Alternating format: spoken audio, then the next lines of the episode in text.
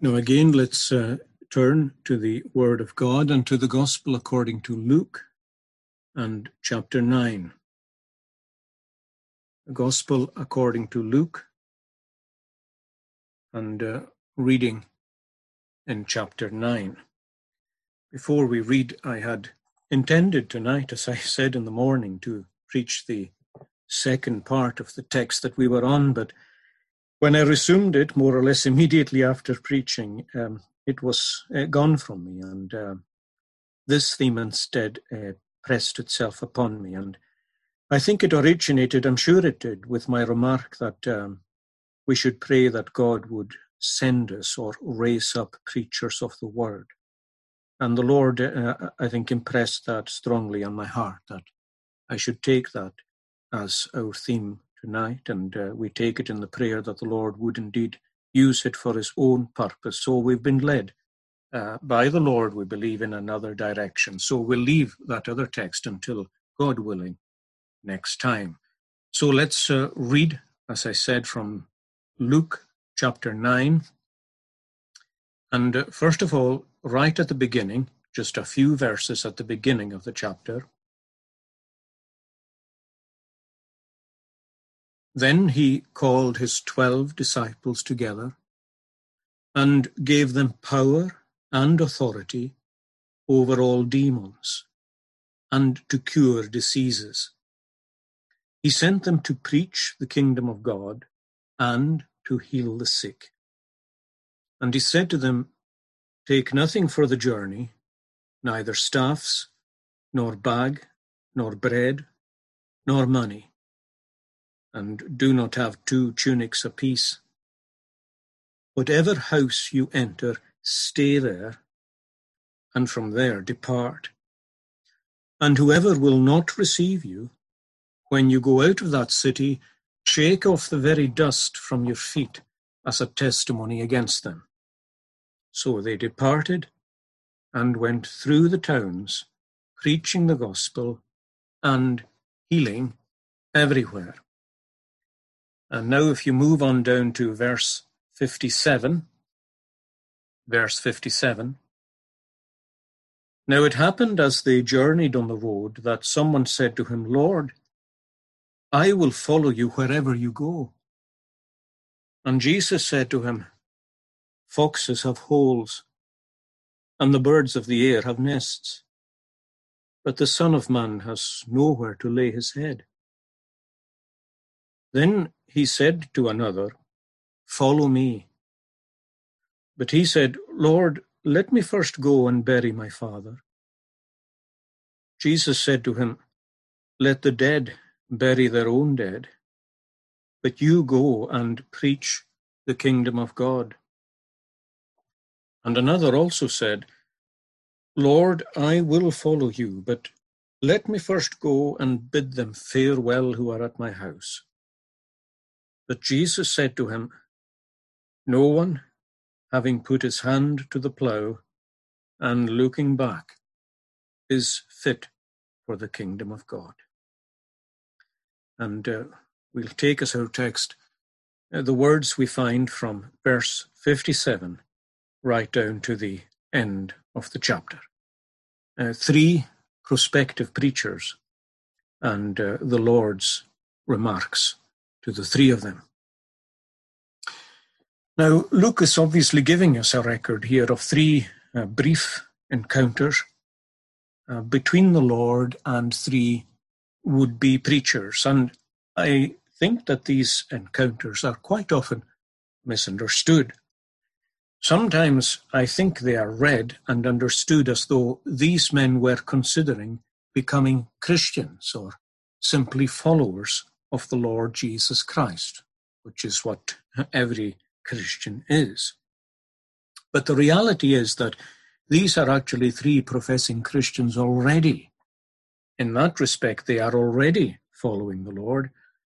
But what they are either considering themselves or, or what the Lord is calling them to here is to leaving aside their own lawful, legitimate worldly callings and to become preachers of the gospel as the apostles were.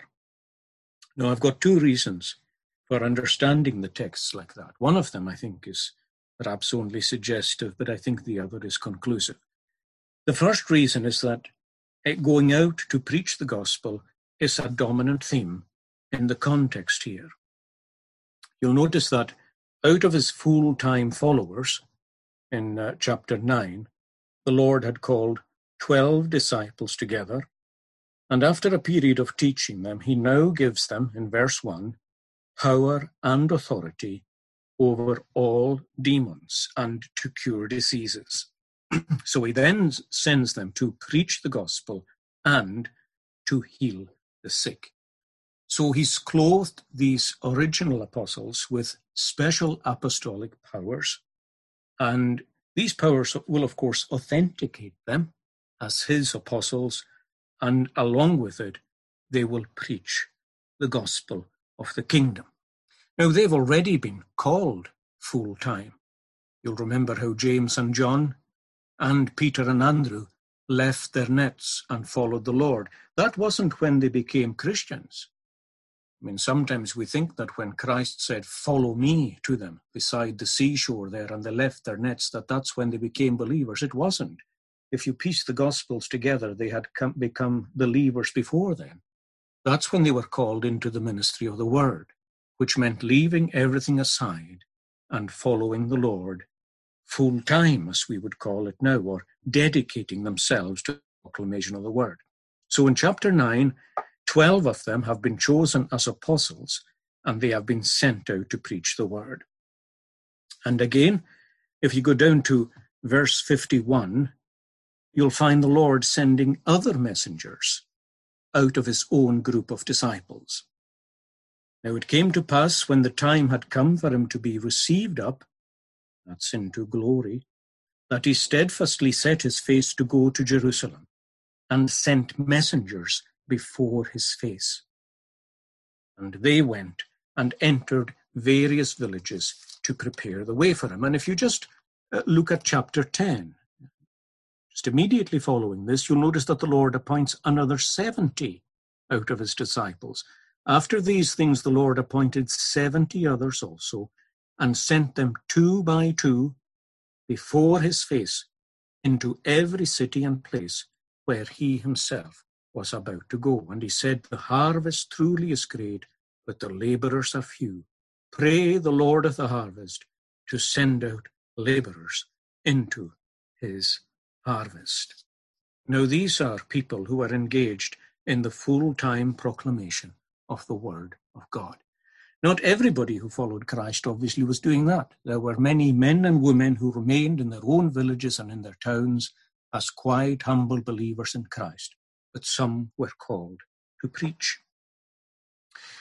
But what really confirms that what we have here is disciples who would be preachers you've only got to compare Matthew's account of this incident with this one. Now, it's not necessary to turn to it just now, but when Matthew describes these three brief encounters, he calls the second one a disciple. The one who came and who said, uh, Let me first go and bury my father, he is called a disciple. And interestingly, the first one too, Matthew calls him a scribe, that's the one who says in verse 57, I will follow you wherever you go. Matthew tells us that he is a scribe. And in fact, eh, when Matthew speaks about the second one being a disciple, he calls him another of his disciples said. So that means that the scribe, too, who asked the first question, was also already a disciple. Now, that's very important because it tells us that these people were already followers of the Lord. They had heard the good news of the kingdom themselves. They had embraced the good news of the kingdom. And every time the Lord and the apostles appeared in their community or in their vicinity at all, they would make an effort to attend and an effort to listen. And when they saw certain men following full time and going out with the gospel and being sent to villages with the gospel, they had a desire, many of them, to proclaim the word of God themselves. Now, Christ's intention in these three encounters is, I think, very straightforward. Um, although he sometimes takes the initiative in calling himself by saying, Follow me, in other cases, the people come to him and volunteer themselves. Although you have that difference, I think in both cases, there is a desire there already to do this work. And Christ's intention here is to test it, to see what kind of desire it is. Is their desire really to serve the Lord? Is it really to win souls? Is it to build up the church of Christ on earth and to extend his kingdom? Or is it somehow selfish or self orientated in some kind of way? Were they drawn to something like the signs and the wonders that the apostles were doing, like uh, Simon Magus was? We read of him in Acts chapter 8, who was greatly attracted to the signs and wonders in the apostolic ministry, and he wanted to buy the power with which to perform the signs. That's when Peter told him that he was still in the in the gall of uh, and the bitterness of iniquity. He was still bound in sin, uh, and he needed deliverance from that. Is it that kind of thing that they're attracted to? Um, so the Lord tests that. He tests it. But although that's true in connection with those who want to preach the word, the principle is wider too you, you can ap- apply the principle indeed to anyone who even desires to be a Christian or a follower of the Lord Jesus Christ. Why would they want to do so? And uh, in Luke 14, uh, the Lord essentially tests everyone in connection with that. Great multitudes went with him. Now, this is the crowd generally. These are not the disciples who are following him everywhere, but these are multitudes who are following him while he's in the local vicinity, for example, in Capernaum or in some place like that. Luke 14:25 Great multitudes went with him and he turned and said to them and these are these are such searching words if anyone comes to me and does not hate his father and mother wife and children brothers and sisters yes and his own life also he cannot be my disciple. That is, his own life and the life of others, even closest to him, must be as nothing in comparison. It's in comparison with their commitment to the Lord. Again, verse 27 Whoever does not bear his cross and come after me cannot be my disciple. No, there's dying to self. That's self denial. And he uses a couple of illustrations to enforce that. And if we don't have this principle of self denial, well, we cannot be his disciples. Verse 33 Whoever of you does not forsake all that he has cannot be my disciple. Salt is good. Um, Christian profession is good. But if the salt has lost its flavor, if, if there is no uh, biting quality in it, how shall it be seasoned? A Christian profession that has no dedication to God, a Christian profession that does not have Christ at its center, is useless. It is neither fit for the land nor for the dunghill, but men throw it out. He who has ears to hear, let him hear. Now, um, in the passage that we're looking at here in chapter 9, verses 57 to 62, the Lord is essentially testing the commitment of these three. I suppose, in a way, that the testings are in some kind of way twofold.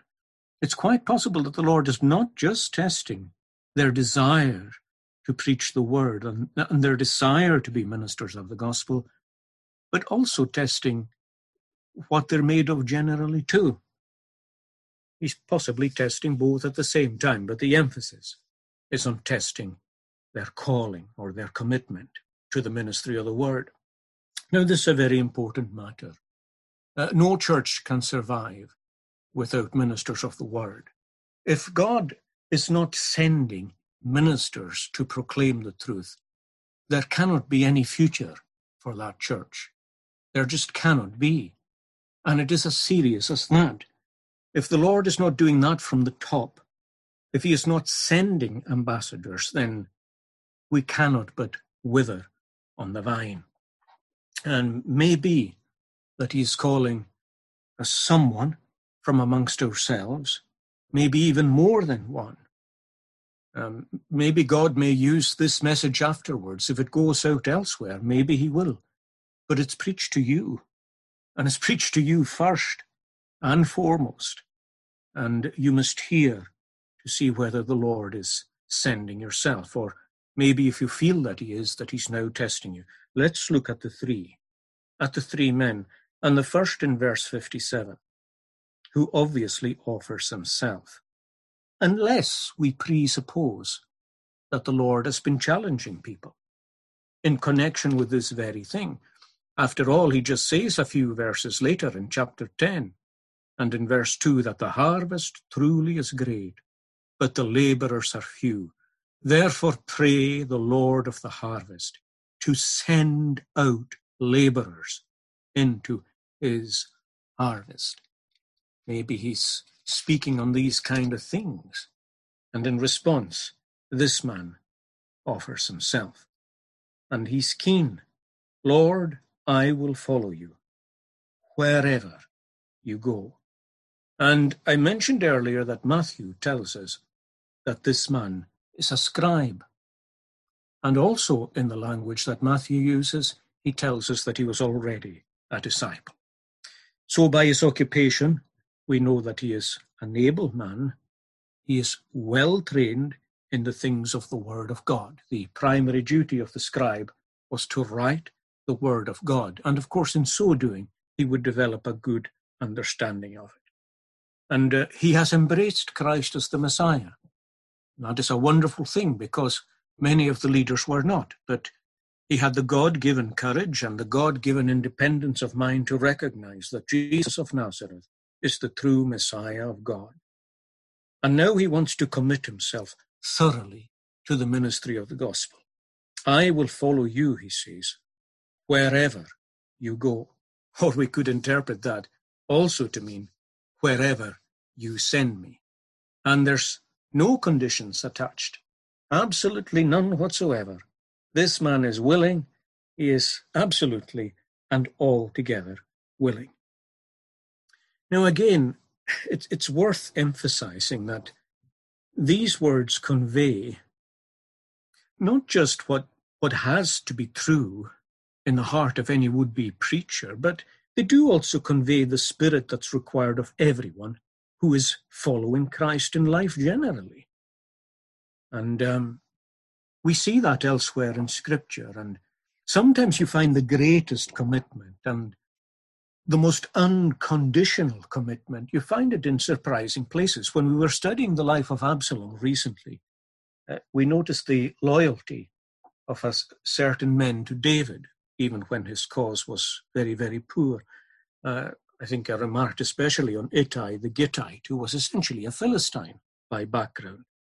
And uh, when he had the option of uh, staying with David or joining the, the majority with Absalom, Ittai said, and these are wonderful words, as the Lord lives and as my Lord the King lives, in whatever place my Lord the King shall be, whether in death or in life, even there also your servant shall be. Loyalty, true spiritual loyalty, is a pure and a beautiful thing, and that man could easily um, have allied himself with the one who looked like winning, but his soul was bound to David, and his commitment to David was absolutely unconditional. And David there is God's anointed king. He is the messianic figure, the very type of Christ himself. And this soul cleaves unconditionally to the Lord Jesus Christ wherever you are, in death or in life. In other words, I'll die for you as well as live for you. So wherever you are in death or in life, even there, your servant shall be also. And of course, these words remind us of the great change that came over Ruth too. And again, she's no Israelite. She's no Israelite. Many of the Israelites are in a cold, backslidden condition.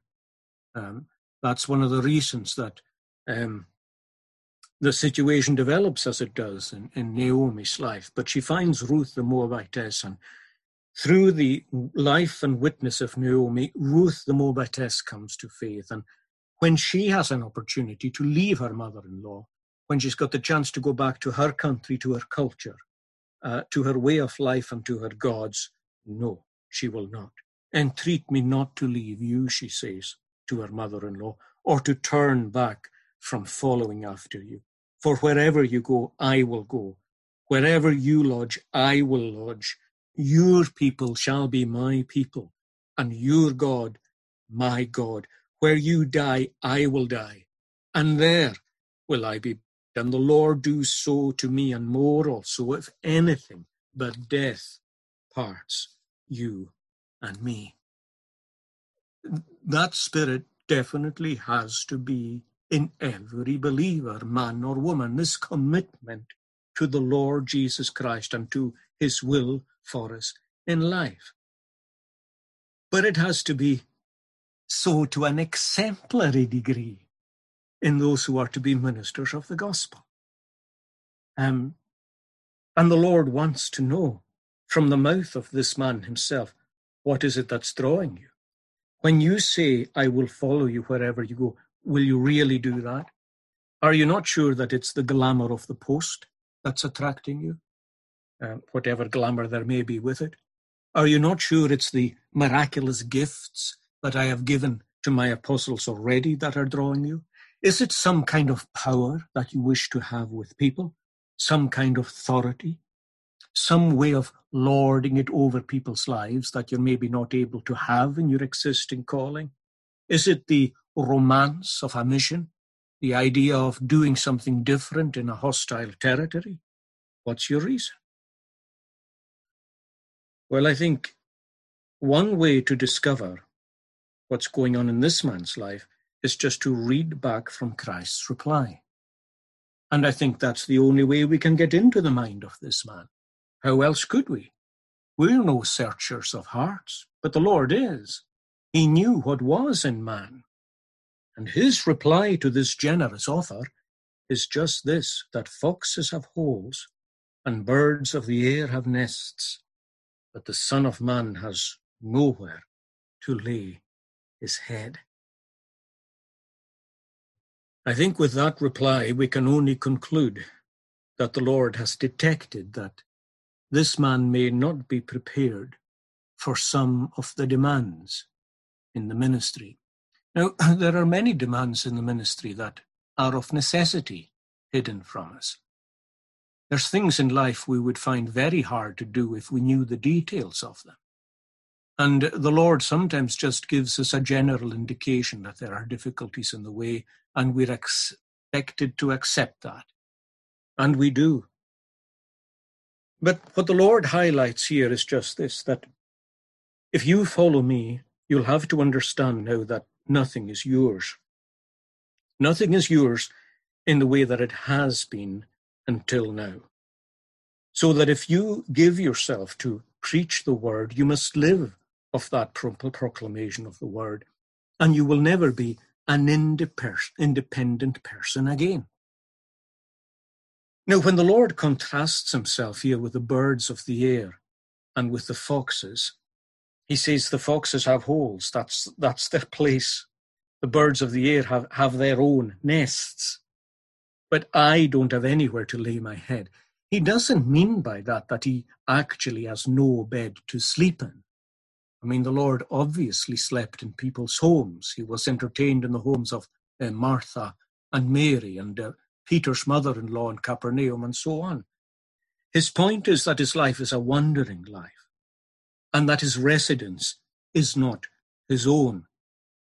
And essentially, the lesson is this that until now, as a believer, as a believer in me, you could choose your own life. You can choose your own business, and you can choose your own residence, and you're free to do that. It's lawful to be engaged in the affairs of this world. You've been placed into this life to be engaged in the affairs of this life. You're free to do so. But once you make the gospel your business, then, like the Levite, you've got to relinquish these things. Your portion is to be gleaned from the tithe that God's people give and not from the business of this world as you had before. That's, of course, what Paul said to Timothy too.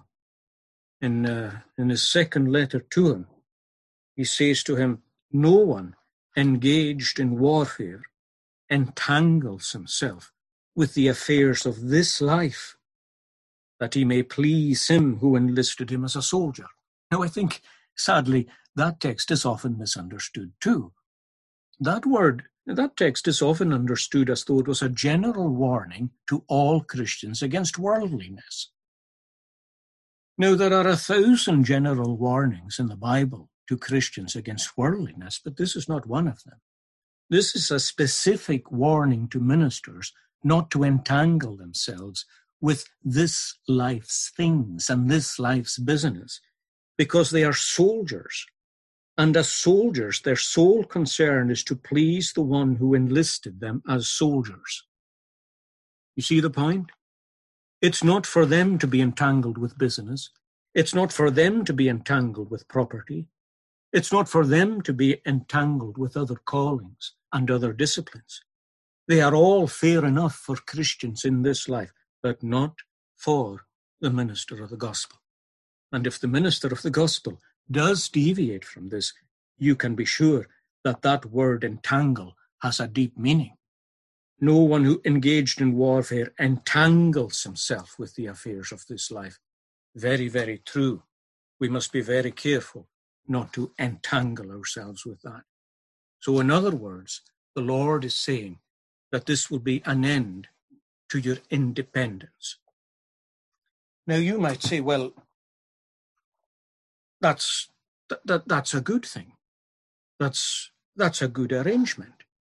Um, it would be good to be in such a situation where um, my needs are taken care of uh, by the tithe of the Lord's people, as the Levites were of old. Well, in some ways, yes. In some ways, no. Times may come when you often wish that you were not so bound up with it.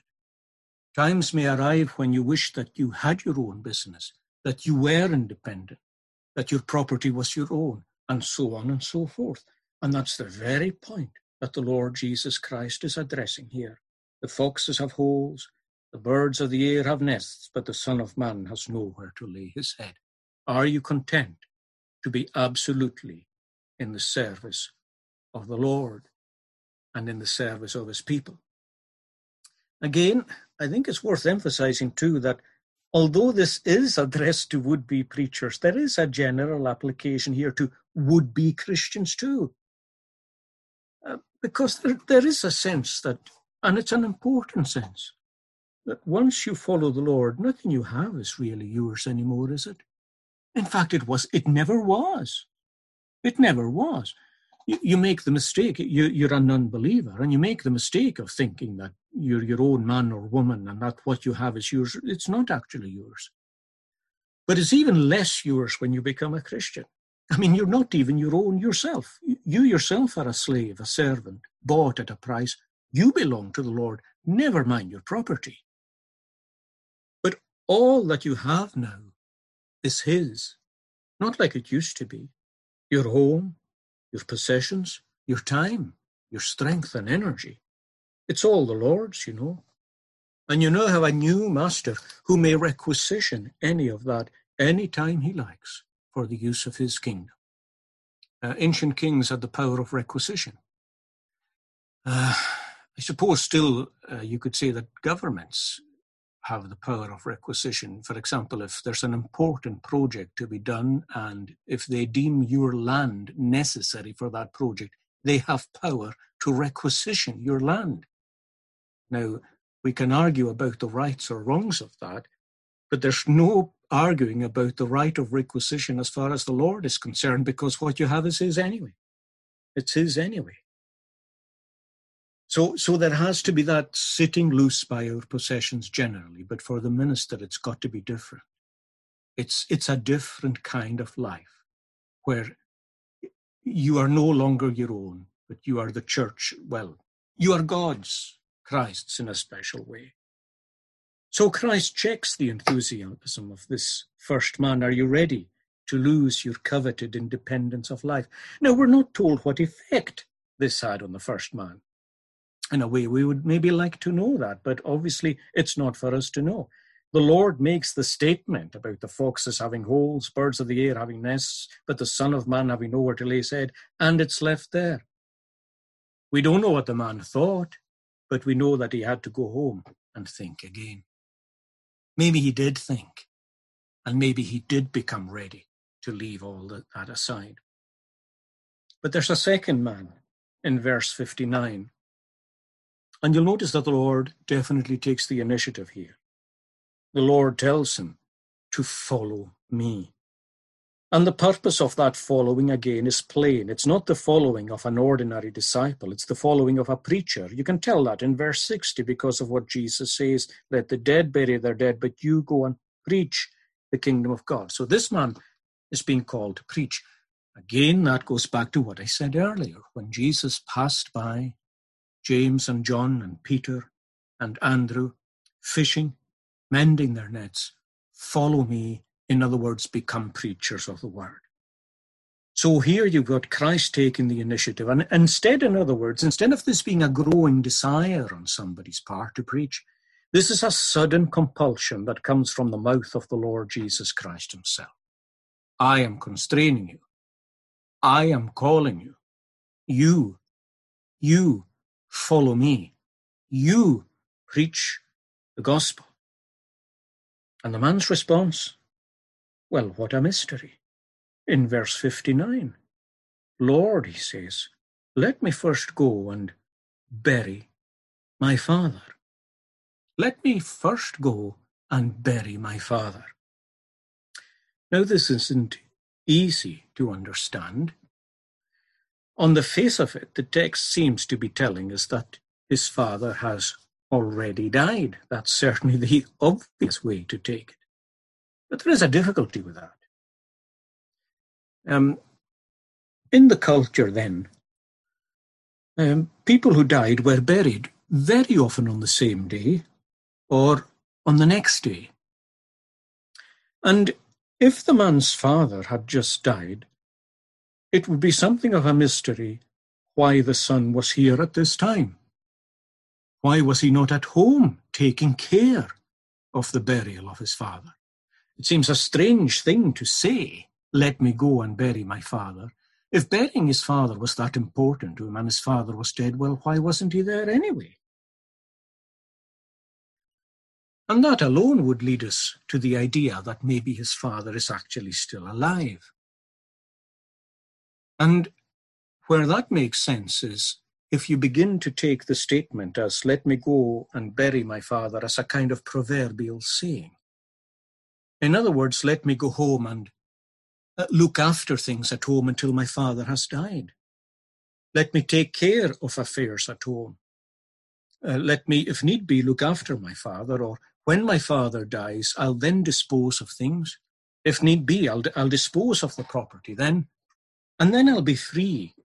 I'll be free to serve, and I'll be free to preach. So, what does Christ say? Well, I think what Christ does here is he effectively answers one proverb with another. You say, Let me bury my father first. I say to you, Let the dead bury their dead. In other words, there will always be people for worldly tasks. You, you'll never lack people to do the things of this world. The situation maybe isn't as urgent as you think. You think it's necessary for you to be at home.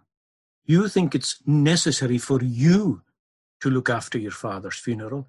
You think it's necessary for you to dispose of the estate. You think that none of these things can be done without you. And in the meantime, until these things are happening, you can leave off my call to you to preach the gospel. So inside this man's heart, now nobody else knows that. Nobody else knows that. But inside this man's heart, he's taking refuge in commitments that appear very plausible and in some circumstances maybe can be convincing enough. But he's actually taking refuge in these circumstances to evade, to evade the calling that the Lord Jesus Christ is placing on him. Worldly tasks, however important, will always find people to accomplish them, but not the tasks of the kingdom of God. And the call of Christ transcends all others. And the Lord says, I'm not calling you to bury the dead, I'm calling you to raise them. And that work of the gospel, that work of the kingdom has priority over everything else. And again, Christ addresses the word that this man needed to hear. The difficulties that he had were not really insurmountable. They were just convenient to keep him back from what the Lord was calling him to do.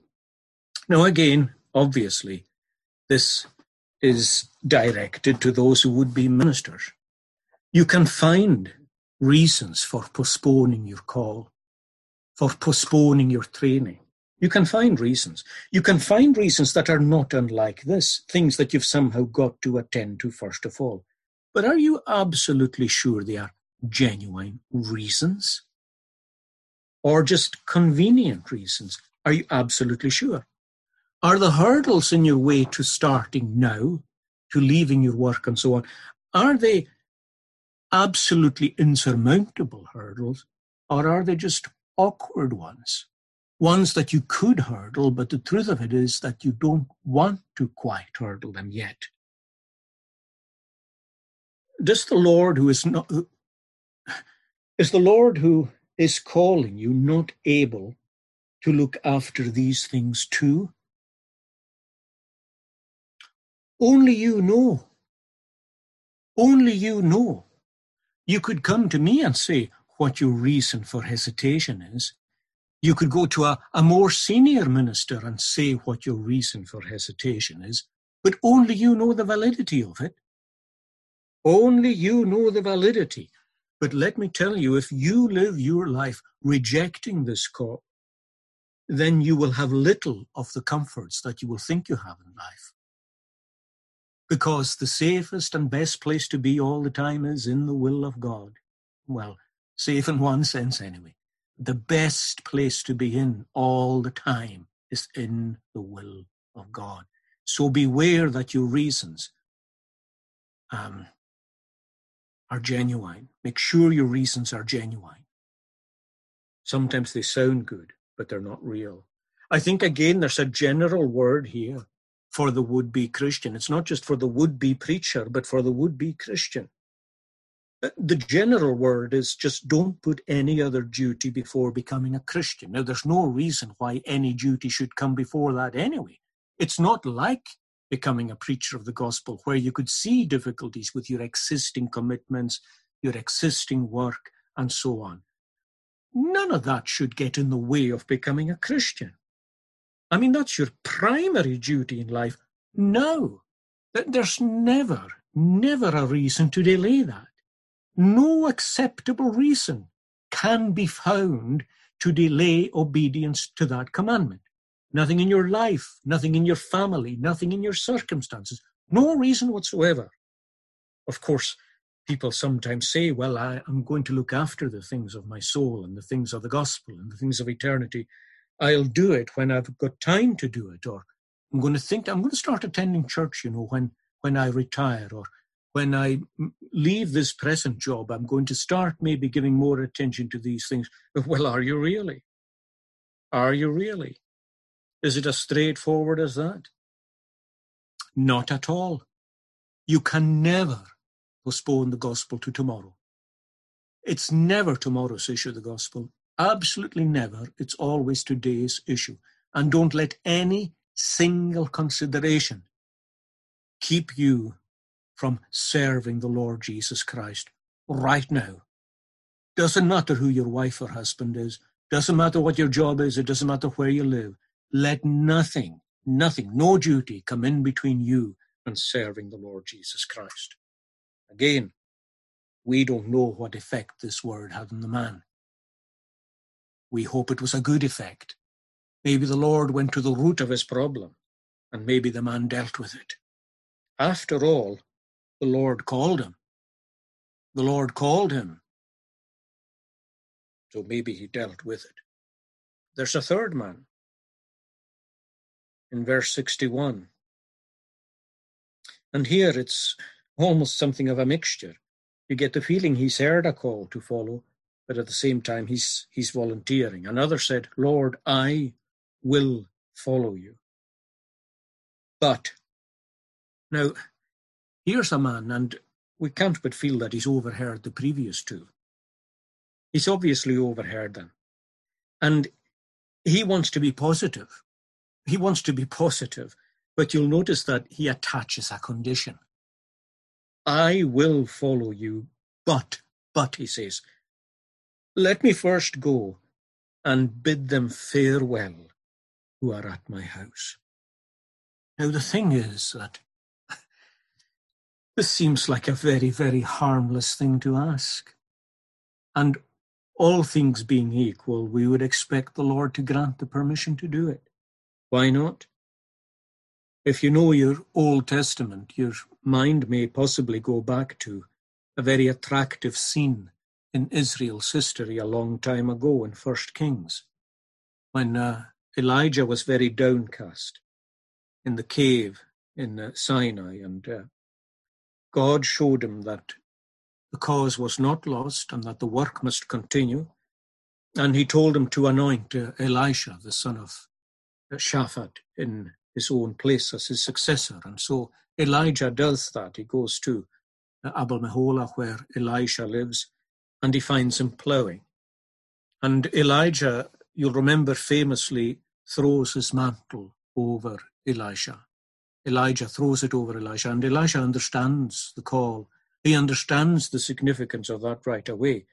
I would tend to think from that that Elijah has been thinking on these things, that he, has been contemplating uh, dedicating himself uh, to prophetic labors and uh, to, to speaking on behalf of God. And when Elijah places his cloak on him, he knows the significance of it immediately. And we're told that he said this, Please, he says to Elijah, let me kiss my father and my mother and then I will follow you. And Elijah gave him permission. And Elisha did so. He went back home and kissed, obviously, a farewell kiss to his father and his mother, and he went and followed Elijah. And you would expect the same allowance here. The poor man has only said, Let me first go and bid them farewell who are at my house. But the Lord makes no such allowance. No one, he says, having put his hand to the plough and looking back, is fit for the kingdom of God. What's wrong with a man? Well, obviously, again, we have to read back from Christ's response. And when we do read back from his response, we, we find ourselves in the man's heart. And it's obvious then that the man is somehow stalling. Stalling. When, when Elisha asked to go back and kiss his father and his mother, it's because he had a mind to leave. But when this man wants to go back and say farewell, his mind is more on the home than on leaving. He can't, he can't reconcile himself to leaving. There's a touch of the uh, Lot's wife in Sodom about it. When she when she looks back, when she looks back on Sodom, it's not a magical thing. It's it's a spiritual looking back. It's to her home and to her country and to her people, to her way of life and to her culture, the things that really did matter to her. She was she was leaving Sodom reluctantly, really, reluctantly, really. And, and that's how this man is. He's somehow just not ready to go because the things of his home and the things of his family still just mean too much for him. You'll notice with Elijah it was so different because he didn't just kiss his mother and father farewell. We're told that he made a feast of the oxen that he was ploughing with. and he used the equipment of the oxen, their yoke and so on. He used that for fuel. So he, he made a feast for the whole family, for everyone, including Elijah, with the oxen, using the yoke as the fuel. That's a way of saying, I'm finished with this life. This, this life is over now. I am leaving it, and I'm leaving it entirely. It's just like the apostles when they left their boats and their nets. The boats and the nets were still fine for others. Other people could use them. Other Christians could use them in their lawful business. They were still fine for James and John and Andrew and Peter too to go out in for pleasure and to fish, but no longer for their business. That's been and it's gone. So this man's heart is not fully engaged. It's not fully engaged. And the Lord said, No one having put his hand to the plough and looking back is fit for the kingdom of God, fit for labour in the kingdom of God. I suppose we could take that text generally too and say that if you start hankering back like Lot's wife, you'll find yourself not inside the kingdom at all. We touched on that in the morning and the danger of apostasy, the danger of final falling away. But the primary reference here is to someone who puts his hand to the ministry of the gospel and then he looks back. Looks back. Um, the only way to plough a straight furrow is to plough straight on. Most of you will know that. I mean, sadly, we don't live as close to the ground anymore. Uh, so many of us never see the ground and we never see the sea. Many of us were used to seeing ploughs and boats in our youth. But the only way to plough a straight furrow is to plough straight on. If you don't plough straight on, you'll plough crooked because looking back turns you aside. Looking back turns you aside. So this man's spirit of surrender is not quite there. Um, if if if you're not finished with business, well, don't leave it then. If if you're really entangled with property and if you want to continue, well, it's not for you. Politics, it's not for you. Let the preacher's work be the work of the gospel. It's enough for you. And it's enough to thrill you and to fill your soul. And the sad thing is, if you stay away from it because of something that ought not to be preoccupying you, or if you go into it and you turn back to be preoccupied with these things and they entangle you and disappoint you. But the Lord detects this man. He detects what's in his heart. He's stalling. He's stalling. And he needs to consecrate himself to the ministry of the gospel. Absolutely and wholeheartedly. Um, now, the interesting thing you see about all these things, if you take them together, is that they all have something to do with unbelief. This man who has, um, not properly reckoned that foxes have holes, birds of the air have nests, and the Son of Man has nowhere to lay his head, or the man who wants to bury his dead father, his father first, and uh, the the one who's looking back from putting his hand to the plough. They all have to do with unbelief. You look ahead to the ministry, and you've got unbelief you're scared of being cast somehow into a, a new dependence in your life and a new situation. You're scared and you're afraid. But that's the kind of scaredness and afraidness that you had when you became a Christian, was it not? You were scared of a million things then, were you not? How people would accept you, how you could start living your life amongst your friends or even your family or your people at work, how you could begin to do this as a Christian and these things once held you back. They held you back. But then when you saw the urgency of the situation and your need to be saved, they didn't hold you back any longer. And what did you discover? That the Lord took care of it for you. The Lord took care of it for you. He enabled you to live and work and witness in a world as His people. And do you not think that the Lord who did that for you will, will not do the same for you in the ministry of the gospel? Do, you not see that it's unbelief that is keeping you back from obedience to the call? Oh, but what will happen if I'm sent here? Or what if I get a charge that's like this or a charge like that? Well, uh, that's in God's hands.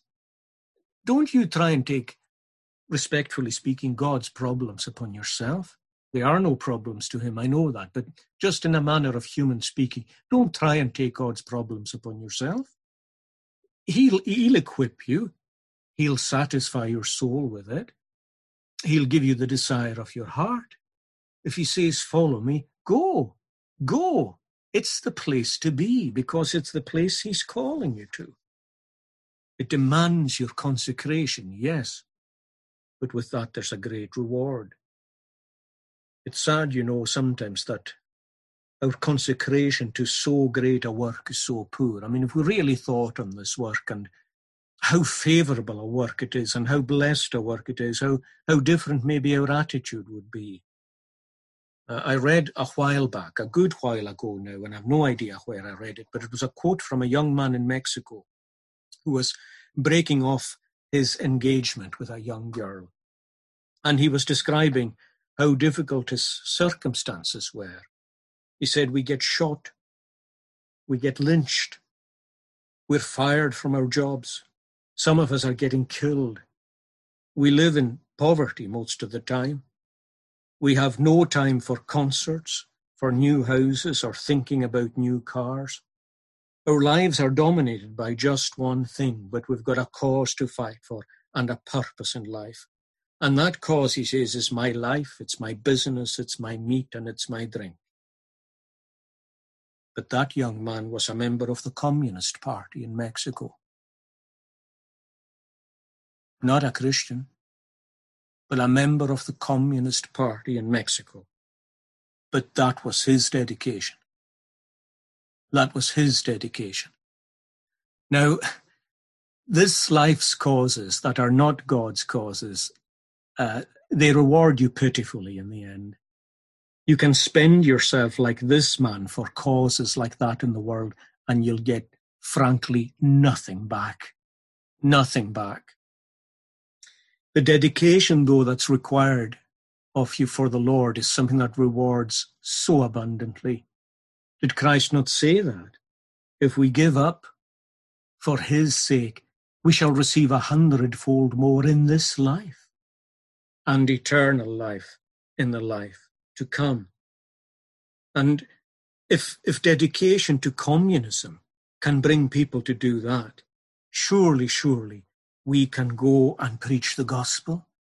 Can you not do that?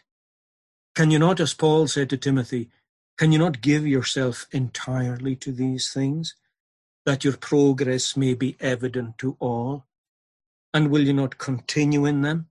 For in doing this, you will save both yourself and those who hear you. Go, go if he's calling you, and preach the gospel. May the Lord bless the meditation on his own word. Let's uh,